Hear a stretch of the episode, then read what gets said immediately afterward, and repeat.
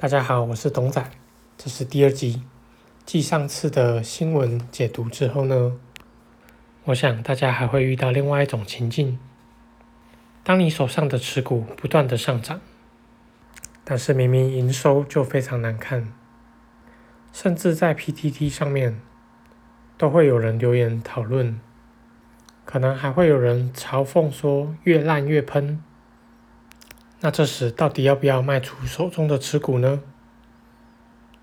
董仔认为，所谓的股市就是多空交战的结果，有人看多就会有人看空，听起来像是干话，但也就是因为这些多空的消息交战之后产生的结果，才引发股价的走势。你可以去听那些赢家总是会说。不要去预测股价，对我来说就是抛弃基本面。我的解读是这样：当你心中对一档股票有了好坏的先见看法，就会影响你所有的操作。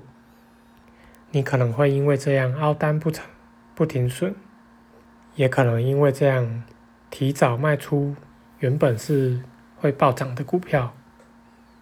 人家说。预测是假的，价格才是真的。然而，市场永远是对的。过多的资讯，你很难判定未来到底会上涨或下跌。这也是为什么我抛弃基本面的原因。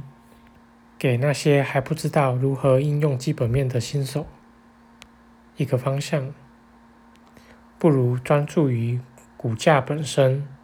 并且严格执行自己的纪律，遵守你的进出场原则。当市场乐观的时候，获利出场；当市场悲观的时候，布局加码。这期的分享到这里，谢谢你们的收听。